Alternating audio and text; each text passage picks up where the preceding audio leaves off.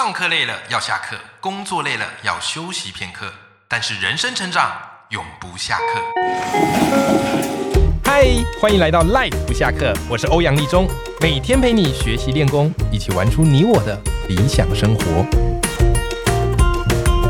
各位听众朋友，大家好，欢迎收听 Life 不下课，我是王立中，每天一集不下课，别人休息你上进，累积你的复利成长。那么在上一节节目，我们邀请到的是非常热血的国小数学老师小易老师。那我跟你讲，小易老师在教育界无人不知，无人不晓。原因是什么呢？就是他对数学的狂热超乎你的想象。各位，我曾经在网络上看到一个段子，这个段子是这样的：他说什么嘞？他说，人生总是会被背叛，但数学不会背叛你。为什么呢？因为数学不会就是不会啊。我相信你听到这边应该都笑了起来，只是这个笑声有一些沧桑感。对，谁没有被数学伤过呢？但是你知道吗？就是小玉老师，他是数学老师，他其实也发现，其实孩子们对于数学是非常有距离、非常害怕的。就像是如果听众朋友你现在是家长，我相信，通常孩子所有的学科当中，你最担心的也是数学，对吧？那坦白说，数学需要一些天分，也需要一些方法。但是有些孩子就是对数学觉得很害怕，很想逃避，但我们又不能说你就放弃数学吧，不行，对吧？那怎么办呢？所以今天这期节目我邀请到小易老师，专门在设计有趣课堂、好数学课的高手，来跟大家分享怎么样让孩子可以爱上数学。那小易老师出的这本新书叫做《离岛星星数一数》，里面就藏着他所有数学课设计的秘密。我们先来欢迎小易老师，Hello，小易老师。欧阳老师好，各位听众朋友，大家好，我是小易老师。小易老师终于读到你的新书了。我本来以为这本书它其实讲的就是啊很多的数学原理呀、数学的计算呐。哎，可是我发现这里面其实是你这呃二十几年来哈，对对对，二十年来好在课堂上啊，然后很多动人的这些数学故事。我我想问你的是，你当初为什么？会有这样的一个动心起念，想要把这些游戏或者各式各样的方式融入到你的课堂上呢？我那时候应该就是呃，在自己实际的课堂里面有发现到这个问题，就是对哦，像我们导师的话，基本上就是教语文跟数学。那其实我就发现语文上其实大家好像不会有太大的问题。那其实后来说发现数学真的是问题很大，尤其是像我那时候呃，应该是刚接班的时候，你就发现哎，刚开学我会做那个。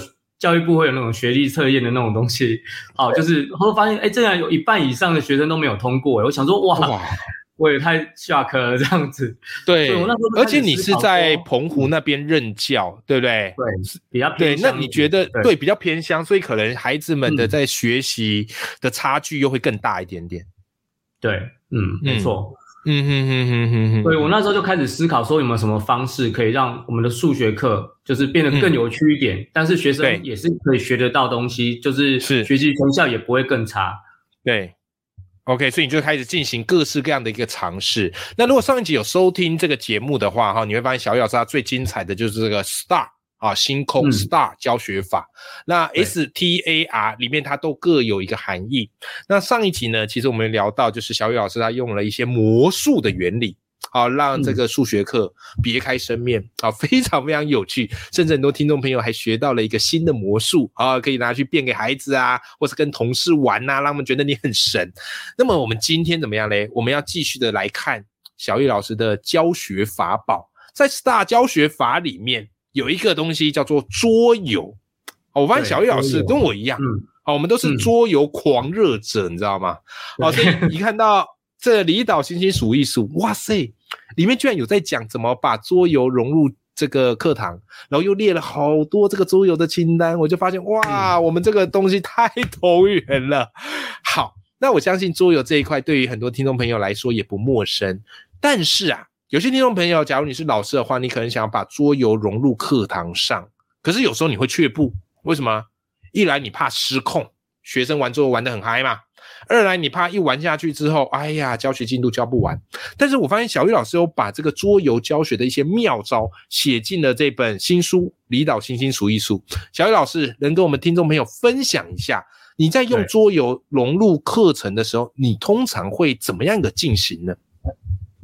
就是桌游的部分，其实应该是说，像我在找的时候啊，我都是去找跟数学有关的桌游。那所以其实大家在书上有看到我做了很多的整理，就是哦那个表格超级赞，对，然后有搭配的桌游。对，那其实我自己在班上进行的部分呢，就是原则上就是我会扣合到它的主题，然后有时候可能会做一些改编，因为你知道有些桌游其实它不是。呃，专门为教育来设计的，它没错没错没错，对，游戏式的比较欢乐派对式的，所以有时候其实你要做一些改编，因为这个桌游它可能本来就有数学的元素，不管是是。计算啊、逻辑啊、几何的这些东西，所以我觉得就是因为我常常在玩，然后其实就你就可以变成说，你可以根据你的课程去做改编，甚至设计学习单，因为有时候那个你知道那个桌游没有那么 match 到这个单元的时候，有时候你要透过题目的设计。或是有一些什么表格啊，让他们透过在一边在玩游戏的时候，一边完成学习单，然后嗯，学习到我们想要他学的知识点。是，那原则上我在班上操作大概是会这样子，就是让他们去完成之后讨论，那可能最后我再全部拉回来，哦，然后再一起做全班的一个呃讨论或者是发表这样子。对，哎，其实我觉得这个你在书中整理的非常清楚，因为以前因为我自己也有在做桌游融入教学嘛，然后我这个我是教国文的，然后常常我遇到很多想要桌游融入教学的老师，他们最直接就问我说：“哎，魏阳老师有没有什么？你有没有开一些什么样的桌游清单啊？然后可以让我们啊去结合课堂？”但是我发现，因为数学这个东西它又更多了，然后其实你在书里哈有列一连串。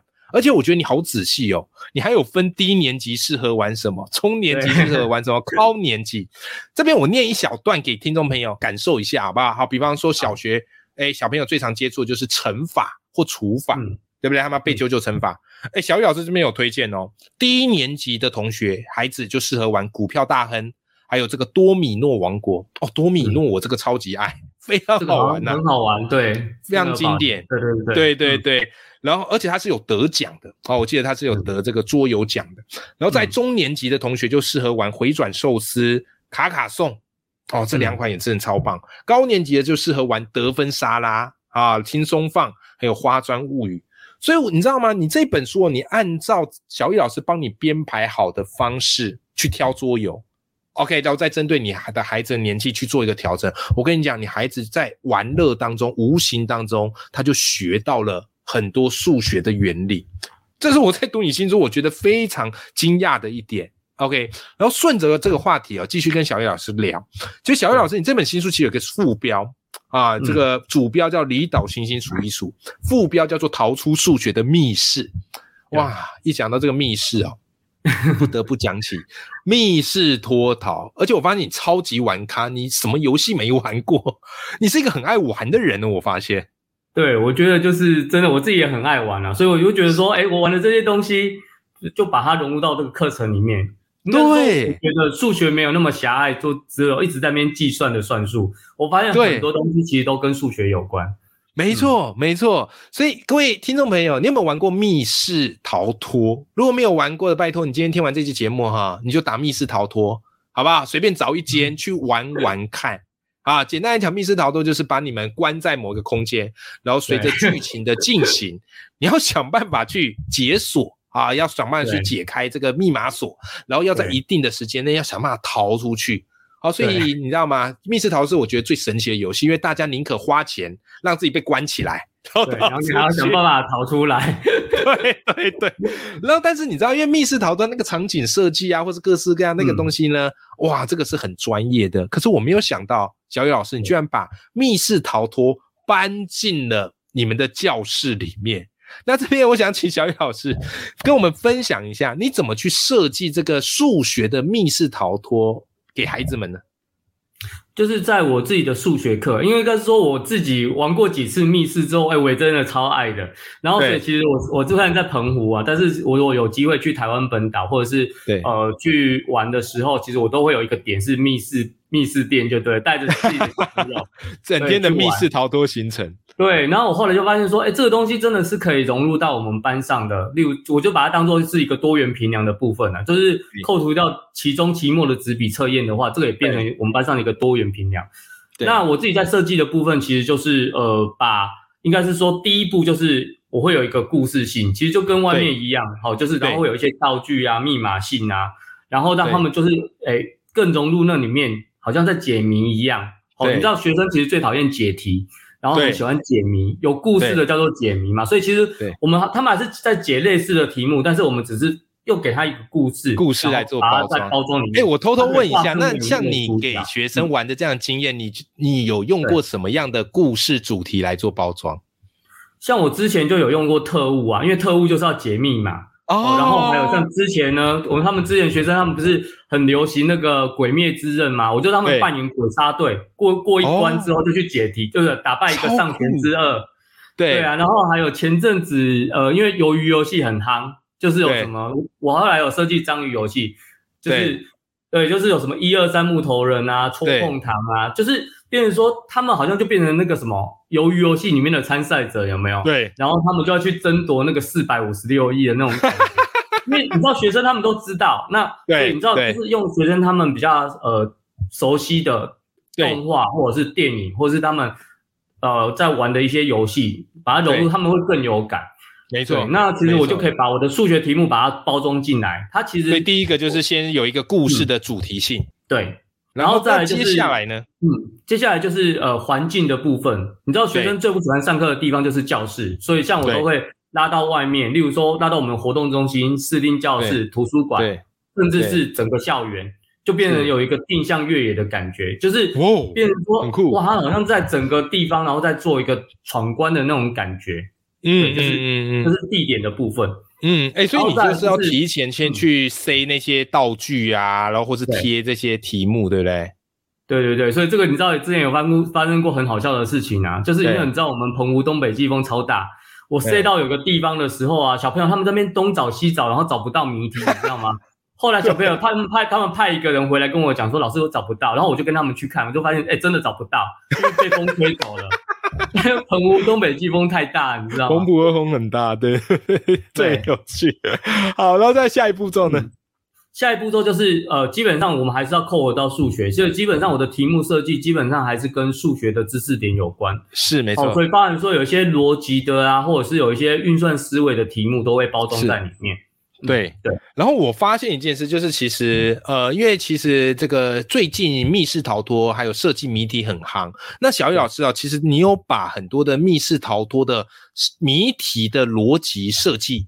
然后都写进书里面，很多方法，它其实跟我们平常在学校算数学那不太一样啊。因为如果只是单纯算数学，那可能学生不见那么爱。但是密室逃脱它多了很多一些设计谜题的元素在里面，所以这一本书你把它当做是一个学习怎么去设计密室逃脱的谜题书，我觉得也很适合。就是它是非常的这个包罗万象的啊，非常包罗万象的。